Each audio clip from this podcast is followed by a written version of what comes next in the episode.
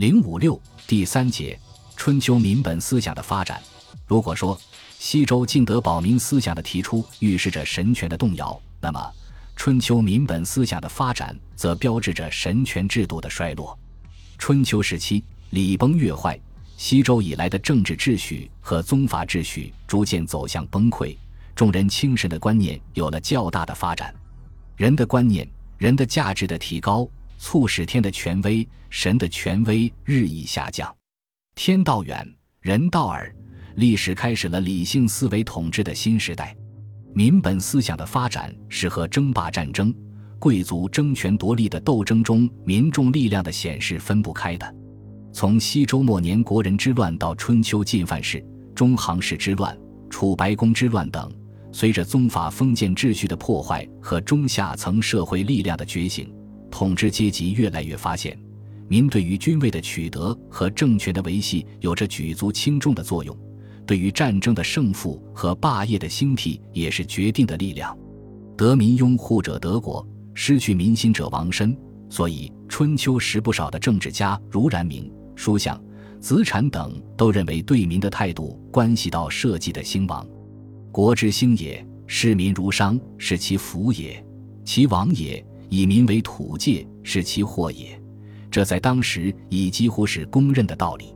民的价值的被开发，引发了思想家对民与神、民与君关系的哲学思考，发表了不少诸如“不能其民，天降假手于楚以避之，祭祀以为人也”，“民神之主也，国将兴听于民，将亡听于神，夫民神之主也。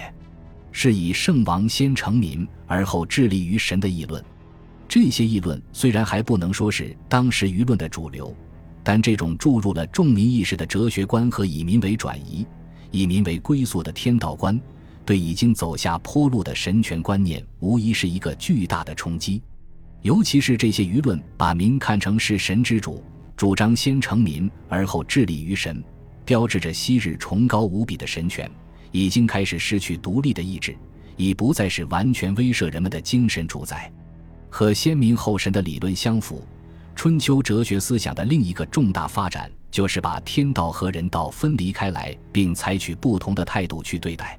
西周以前，天道就是人道，天行就是人为，天命就是人伦，天是决定一切的。春秋时期，思想家把客观世界的活动规律称为天道。把人的主观世界的活动规律称为人道，提出天道远，人道耳，非所及也。何以知之？未能是人，焉能是鬼？物民之意，经鬼神而远之，可谓知矣。指明远不可及的天命鬼神之事是没有办法了解的，只有近而可及的人事才能弄清楚。这无疑又是对天命的否定及对人事的肯定。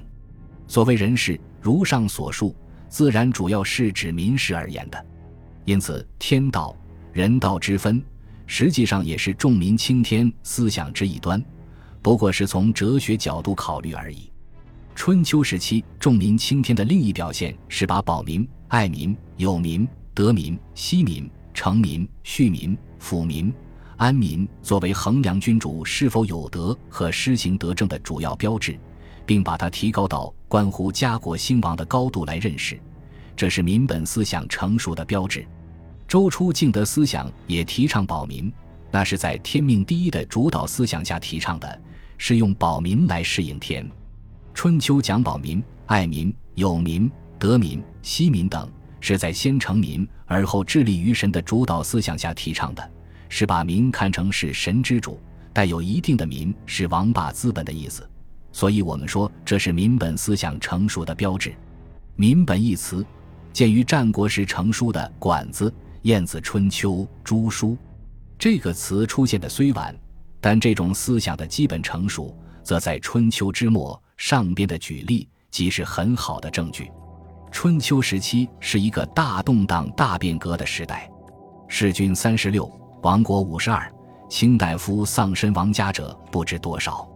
在这样一个动荡变革的年代里，统治阶级从争霸兼并和争夺权力的斗争中认识到人及民众力量的伟大，冲破神权思想的笼罩和束缚，而提倡重民轻天。这是中国政治思想史上的一个大跃进。这个跃进启发着人们对天人关系、军民关系进行重新的理性思考，也启发人们对现实社会的政治经济问题提出新的改革。因此，它又是一个承上启下的时代，预示着一个新的文化思想的繁荣即将到来。